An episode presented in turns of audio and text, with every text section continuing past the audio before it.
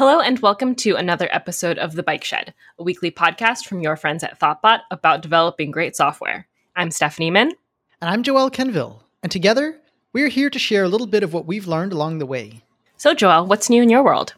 I've been thinking a lot recently about array indexing. I feel like this is one of the areas where you commonly get confused as a new programmer because most languages start array indexing at zero. Uh, and what we really have here are two counting systems either an offset, so how many spaces from the beginning of the array, or a counting system where you count one, two, three, four. At first, it feels like why would computers ever go with the offset approach? It's so illogical. Counting one, two, three, four would feel natural. But then the more I think about it, the more I've started seeing the zero based pattern show up in everyday life. One example, because I enjoy reading history, is how we talk about centuries. You might talk about the 19th century is the you know Victorian age roughly.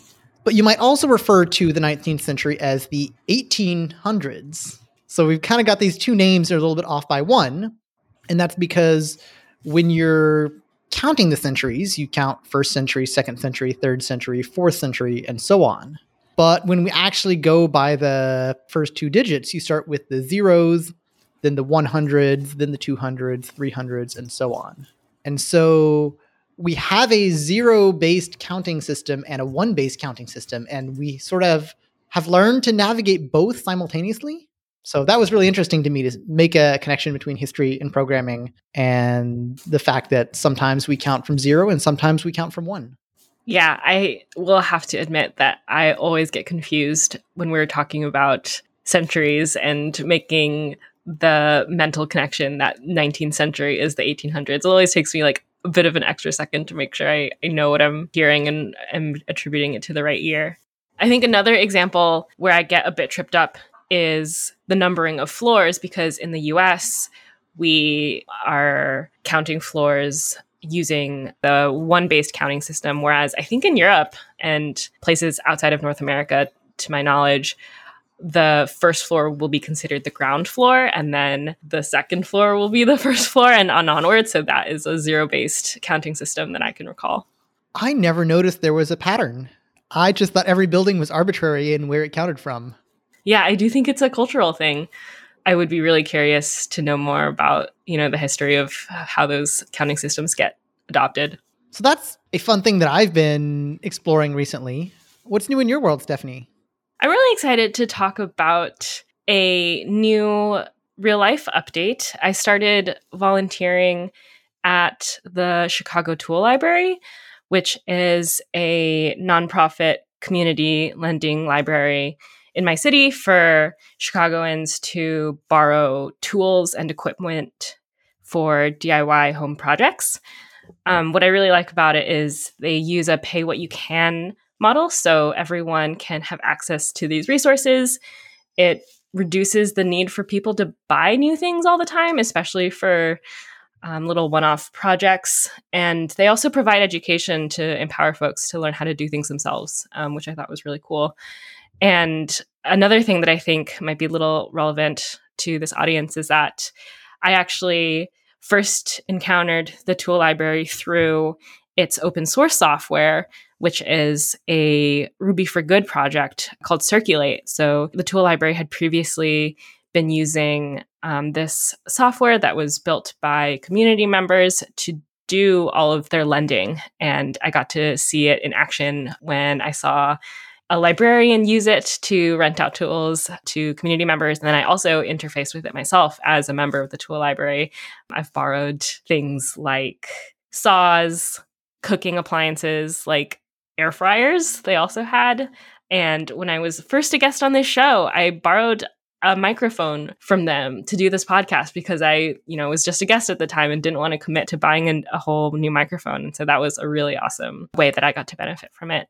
It's a fantastic resource for the community. Yeah, I love it so much. If anyone is in Chicago and wants to check it out, I highly recommend it. And even if you're not in Chicago, if the idea of a lending library interests you, um, you can check out the software on Ruby for Good. And it's no longer being used by the Chicago Tool Library, but it would be really cool to see it be picked up by other people who might want to start something similar in their own hometowns. So you mentioned you're you're volunteering here. So this means you're going in person and helping people check out uh, items from the library. Yeah, I did my first volunteer librarian shift um, about a month ago.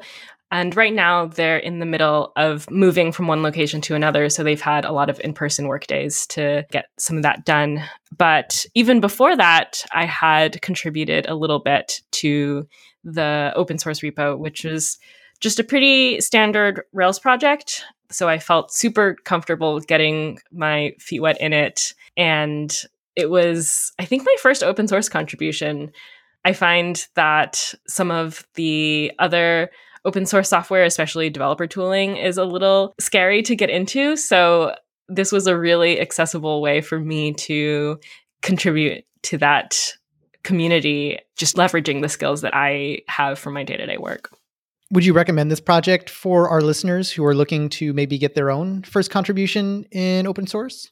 The Circulate project is actually on a bit of a hiatus right now, but I would definitely suggest people fork it and play around with it if they want to. I also know that Ruby for Good has a bunch of other projects that are Rails apps and have real users and are having an impact that way. So if anyone wants to get into open source in a way that feels accessible and like they're, you know, building a product that people are using, uh, I definitely recommend checking that out. Debugging errors can be a developer's worst nightmare, but it doesn't have to be. Airbrake is an award winning error monitoring, performance, and deployment tracking tool created by developers for developers that can actually help cut your debugging time in half. So, why do developers love Airbrake? It has all of the information that web developers need to monitor their application, including error management, performance insights, and deploy tracking. Airbrake's debugging tool catches all of your project errors, intelligently groups them, and points you to issues in the code so you can quickly fix the bug before customers are impacted. In addition to stellar error monitoring, Airbrake's lightweight APM helps developers track the performance and availability of their application through metrics like HTTP requests, response times, error occurrences, and user satisfaction. Finally, Airbrake deploy tracking helps developers track trends, fix bad deploys, and improve code quality. Since 2008, Airbrake has been a staple in the Ruby community and has grown to cover all major programming languages. Airbrake seamlessly integrates with your favorite apps to include modern features like single sign on and SDK based installation. From testing to production, Airbrake notifiers have your back. Your time is valuable, so why waste it combing through logs waiting for user reports, or retrofitting other tools to monitor your application. You literally have nothing to lose. Head on over to airbrake.io slash bikeshed to create your free developer account today. So, as we're recording this, it's the end of the year. It's often a time of sort of reflection and sort of looking back on the year and maybe even thinking about the next year and progression. I'm curious, uh, since you said this was your introduction to the world of open source, do you think that working on open source is a critical way to advance our careers as software developers? That's a good question. Honestly, I think my answer would be no. It's not critical. I think it's one avenue for people to explore and increase their impact on the community and increase their technical knowledge especially if it's in an area that they are not quite working in in their day to day but they're really interested in diving deeper in but i do think there's sometimes a lot of pressure to feel like open source is this shining beacon of opportunity for you to dive into and that it'll bring a lot of meaning to the work that you do and you know people obviously for and for good reason talk about how special it is that open source is part of the industry that we work in.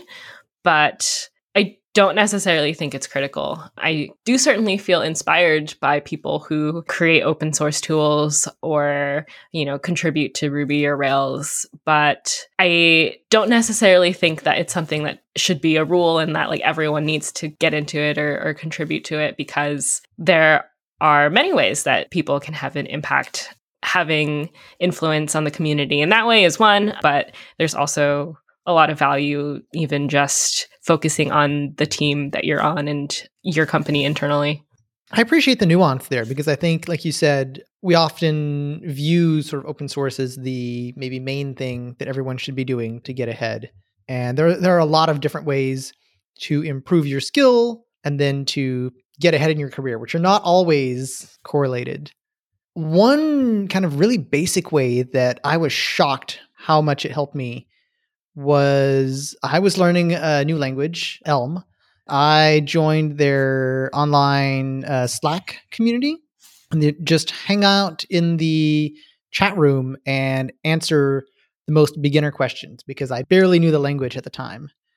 And most of these could be found just by looking up the documentation or by opening up a, a REPL and experimenting with a thing and giving an answer, which are skills that, as a programmer who's got some experience, maybe I'm a bit more, I take for granted but that not everyone has that as a reflex.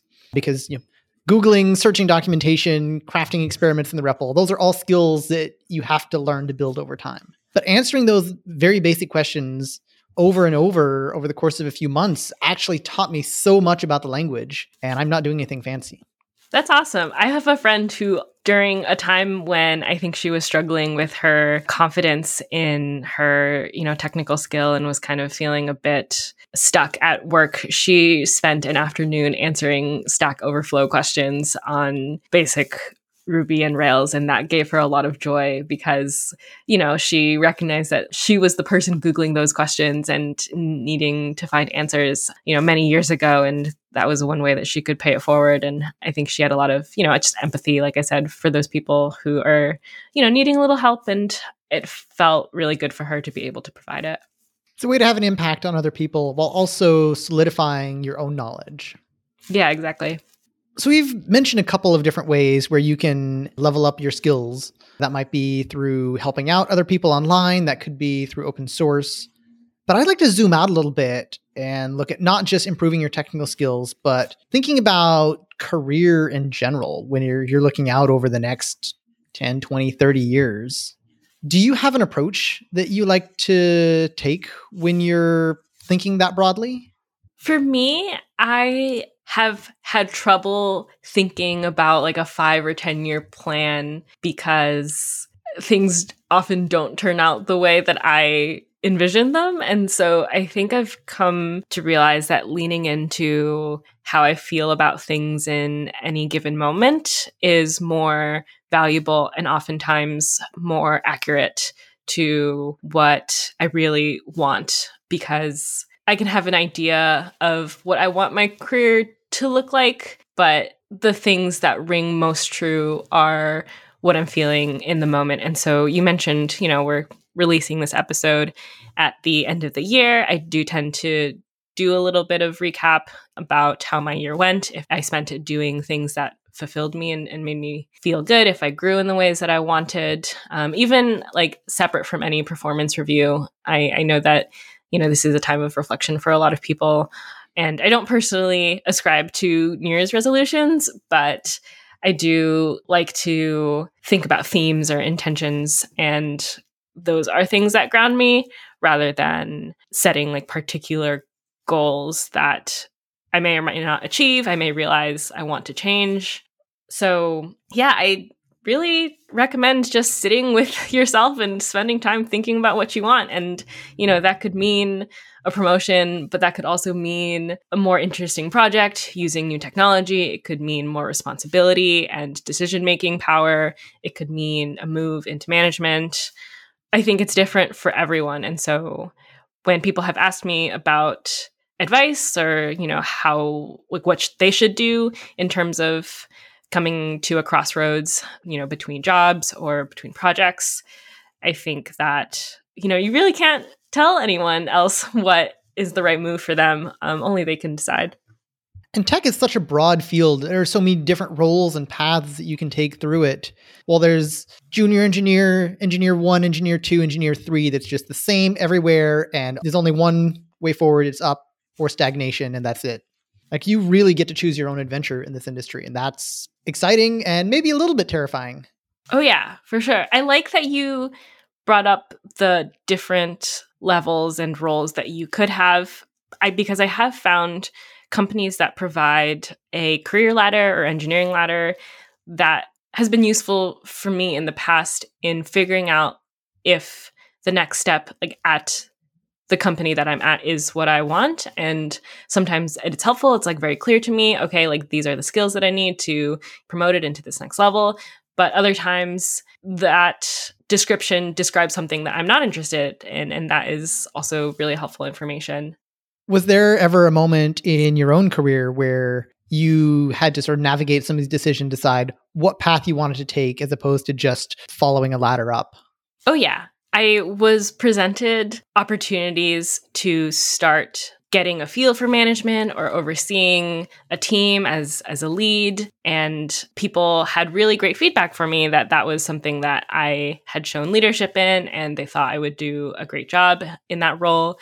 But I actually decided to kind of hit the brakes a little bit on that particular route because what I realized I wanted at the time was to focus more on being an IC and deepening my technical knowledge and that was really tough. I do also think that a lot of women are pushed into management because they end up doing a lot of the glue work that comes with unblocking people, supporting people, project management, and those are all skills that like quote unquote lend themselves towards management. But just because we do that work doesn't necessarily mean that that's the direction that we want our careers to go in. And so that was a really tough thing that I had to do was to, you know, make it really clear that I wasn't quite ready for that yet. And I might be in the future, but in that moment, just kind of like standing my ground and being like, actually, I want to focus elsewhere instead. That's really valuable, sort of knowing yourself and knowing where you want to go, what the next step is. Are there any exercises you like to do to try to figure that out for yourself? Because I know something that I've struggled with sometimes is not being quite sure what I want.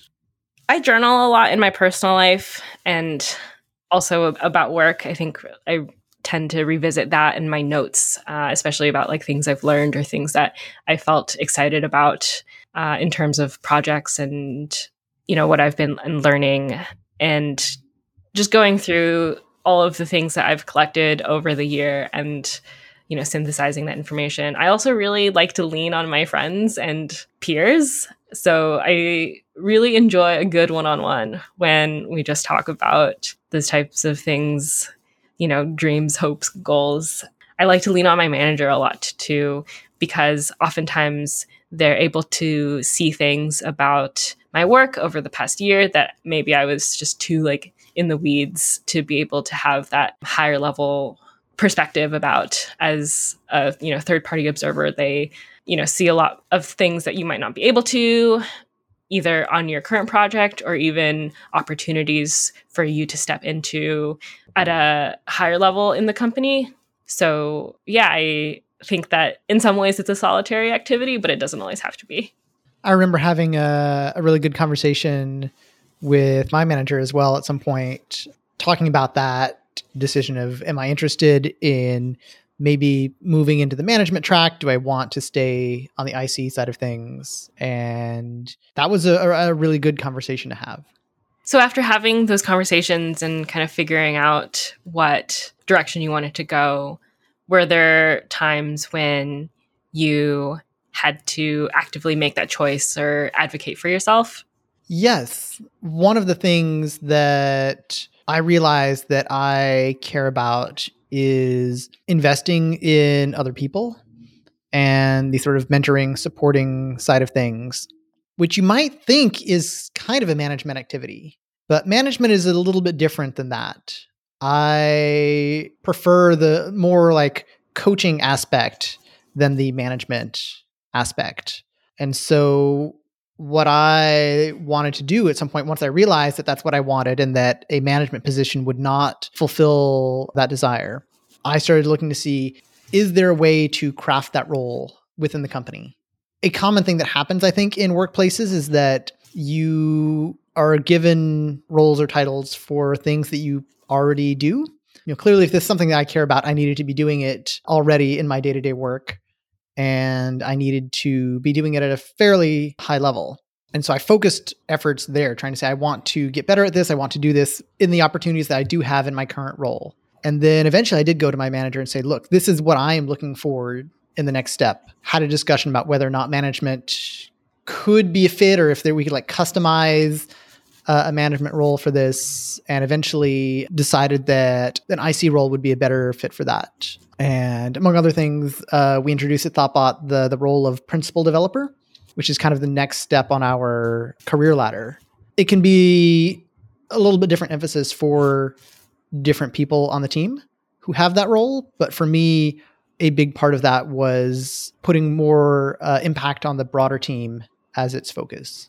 That's really cool. I really appreciate that you were able to come to the table with what you wanted and able to have a discussion about okay like so management might not be the right fit but how can we create this new role that not only benefited you but also benefited the rest of the company right? Because that like hadn't been an area that they had quite figured out yet. But by doing that, you essentially did exactly the kind of coaching and like making an impact that you had also shared uh, you had been wanting, right? Because you just opened this new door for others to also eventually kind of work towards. And I, I think that's really awesome.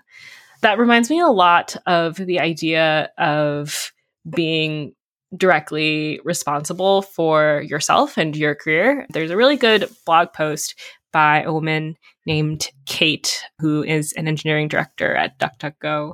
Uh, I'll link it to the show notes, but she writes a lot about how you know you kind of have to own your own career and find opportunities to have that agency and you can always ask, you know, like you might not get everything that you want, but by asking and by bringing it up, you at least can start the conversation rather than expecting or just hoping that things will turn out the way that you want without having said anything. A couple things that she says in the article that I also really like is the idea of expecting less from your job and more for your career. And so Mm. at any given point, like your job might not check all of the boxes, but maybe they check some, and that is worthwhile. And once you get to a point where maybe the job is not really doing anything towards the direction you want your overall career to go, um, that might be like time to reevaluate. And then she also mentions uh, learning from feedback and you know asking for feedback and making sure that beyond the things that you're able to identify, learning from others areas that you can work on to have a better impact on your team um, is also really important in kind of progressing your career quickly. So, how is this mindset of owning your career path maybe different than the default that a lot of people might assume in our industry? It sounds like it's a much more proactive approach. We talked already about sort of doing the work to figure out what you want out of a career, what you care about, as opposed to just being told what you should care about by others. Are there other aspects that you have to sort of own as part of owning that career? I mean, I, I think it's just vital to having a work experience that is fulfilling and brings you joy and you know doesn't like bog you down i know we all have to work but we also all have the capacity to exercise our agency there i know we did talk a little about management earlier and i wanted to also plug a book the manager's path by Camille Fournier, which is about management, but she has a really excellent first chapter about how to be managed and what you can expect from, you know, having to be an employee with a manager, but also what power you have in that dynamic. She says that, you know, while you can be given opportunities and, you know, have areas of growth pointed out to you, your manager can't read your mind and they can't like tell you what will make you happy. And so I have seen a lot of people, you know, spend time worrying about if they're doing the right things to get to the next level. But oftentimes, you know, we just haven't really talked enough about how that next level is really totally different. And there's so many routes that that could take, whether that is becoming an open source maintainer or producing content like blog posts or a podcast, even, or speaking at conferences or management. Once I realized that there were so many different opportunities available to me, I did feel a bit liberated because it does seem like, oh, you're just supposed to, you know, like level up your technical skills until you become this like superstar coder. But that's not what everyone wants. And I think that's okay. And like you said, there's so many different areas where you might choose to focus or invest time into, and you don't have to do them all. You don't have to be the super prolific open source person and also keynoting at conferences and also publishing the book and also, you know, whatever you want to add in there. So once you know your goals, how do you make those goals a reality? We've been talking a lot about the you know know yourself and have some goals but at some point you have to translate those goals into actions that will take you one step at a time towards those goals. And sometimes that translation step is hard. It is hard. I think this is another place where i would work with my manager on um, especially if i'm on a project where i'm not quite seeing those opportunities. Uh, like i said usually having a, another perspective or another set of eyes on what you're working on can make it clear like specific and concrete aspects that you can spend your energy on. So if it's wanting to get better at testing you know it's like okay like what does the current test suite look like and what are some opportunities that you can provide new value to the test suite to make an impact on the team? Or what are some refactoring opportunities you can make if you are wanting to have more of that experience outside of you know the regular ticketed feature work that you have to do I think it's interesting that you mentioned impact on the team because not only do you want to level up some skills, but if nobody knows about it, uh, your odds of getting that promotion or getting recognized for it are very low. So not only do you have to get good at technical systems, you have to get good at social systems as well. I was recently reading an article about the role of kingship in medieval Europe and how it's very much a role that needs to play out in public in order to build legitimacy so that people will do what you say you need to be seen to do the things that everybody has in their mental kind of checklist are things that a good king does. And some of those are somewhat divorced from the reality of what actually is effective governance. Uh, it could be various sort of public rituals that you do that people see that and they're like, "Oh, yes, you're you're doing this parade every year. You're looking the part of a good king. Therefore, I think of you as a good king." It could be uh, military campaigns because there's a lot of those in the Middle Ages. And there's this interesting cycle where kings that have long and effective reigns then get to influence what the next generation of kings are going to have to do in order to look legitimate because people will point back at you and be like, "Well, Stephanie was a effective ruler and she did XYZ, and so in order to look the part of an effective ruler, you should be doing those same things."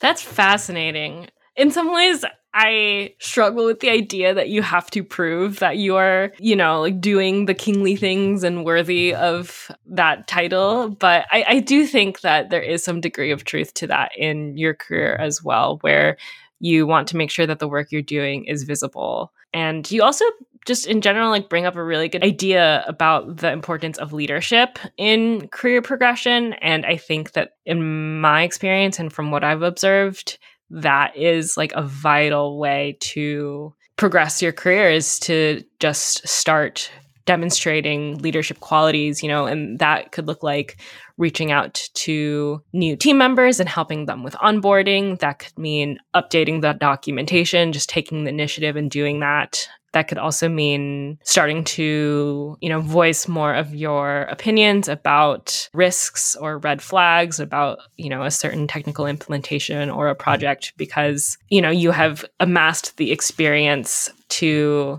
be able to make those decisions and kind of put in your two cents and, and making sure that the choices that are made are the right ones. Additionally i think even when you're doing things that are a little bit more inward focused like learning something new, you can generally find some kind of artifact that you can take and share more broadly with the team. So maybe you experimented uh, with something and you wrote up a small code example to showcase the the thing that you were trying out. Make a gist on GitHub and share it with your team. If you learn something new, maybe write a blog post about it. Maybe even just start a thread in Slack and start a conversation on something that you learned recently. These can be really low effort, but I always look for opportunities to take things that I have learned, things where I'm sort of working a little bit more inwardly on myself and see how can I share that with the rest of the team. Both because it benefits the team, they get to benefit from the impact of some of what you've done, but also it helps a little bit with that, uh, making sure that your work is visible. Yeah, absolutely. So we've been talking a lot about improving ourselves technically, but there's one sort of question that we've danced around, but we haven't actually addressed. And I'm curious about your thoughts here. For someone who's early career, do you think it's more valuable to be a specialist, someone who like goes all in deep on one technology and becomes great at it? Or is it better to go more broad, become a generalist, and know a little bit about a lot of things from the point of view of what will help move my career forward? I personally do think there is an aspect of being a generalist for a little while, a few years maybe, to get a taste of what is available to you. I, I think that is valuable before like really committing to decide okay like this is what i want to specialize in as honestly as a generalist myself i still do feel a bit like i don't i don't know what i want to dive deep into and kind of commit myself a little bit to being like okay i'm going to have to sacrifice learning all of these other things to like really focus on this this one aspect.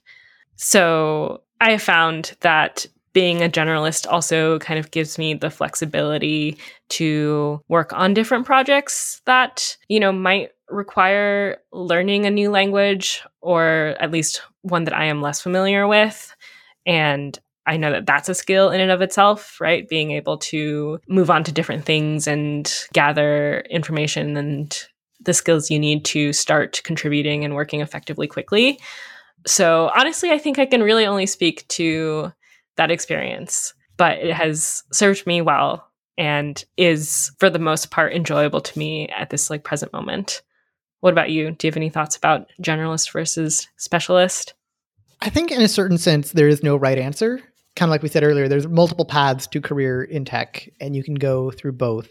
I think something that I've seen be less effective for especially like very early career folks is trying to go too broad, sort of jumping on every new language or framework every couple weeks, every month, and just kind of dipping your toe in it and then moving on to something else and never sort of really learning deeply or synthesizing or building a mental model of things.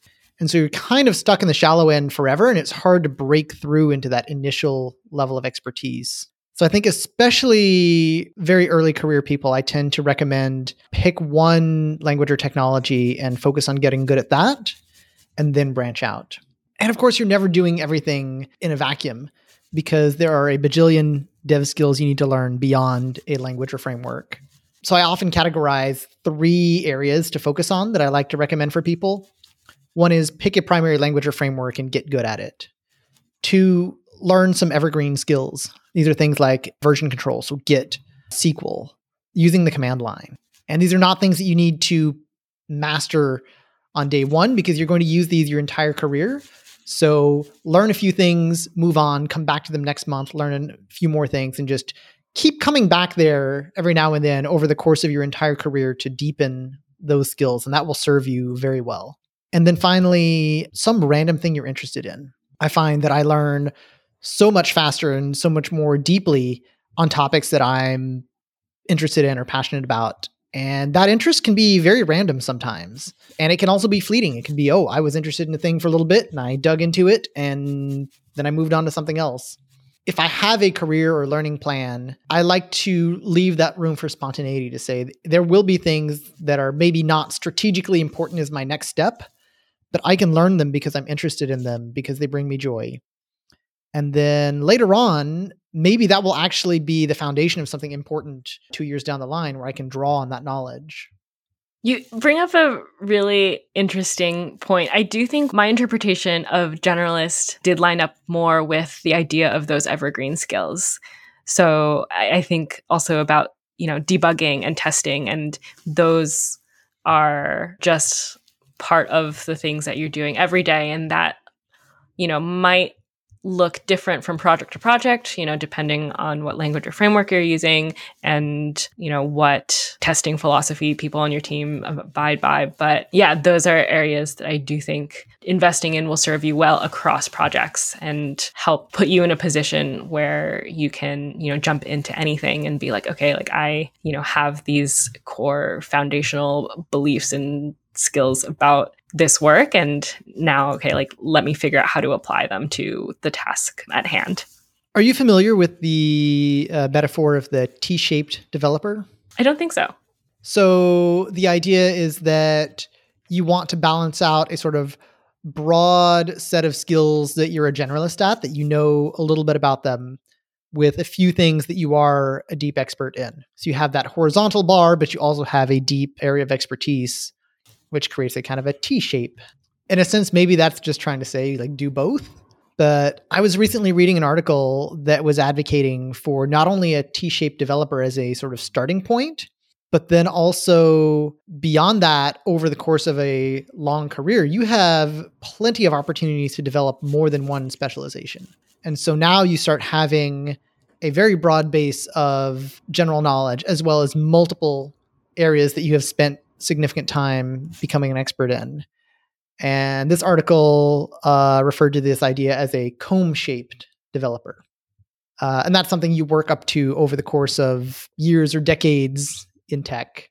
That's very cool. I love the idea that you might start out as a T shape, but what you're doing is kind of like adding to your harness of skills and it being like an additive process, right? You have more teeth in your comb rather than it like replacing something or a set of skills.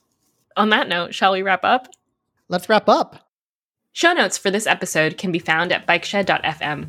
This show has been produced and edited by Mandy Moore. If you enjoyed listening, one really easy way to support the show is to leave us a quick rating or even a review in iTunes. It really helps other folks find the show. If you have any feedback for this or any of our other episodes, you can reach us at underscore bikeshed, or you can reach me at Joel Quen on Twitter. Or reach both of us at hosts at bikeshed.fm via email. Thanks so much for listening to The Bike Shed, and we'll see you next week. Bye. Bye. This podcast was brought to you by Thoughtbot. Thoughtbot is your expert design and development partner. Let's make your product and team a success.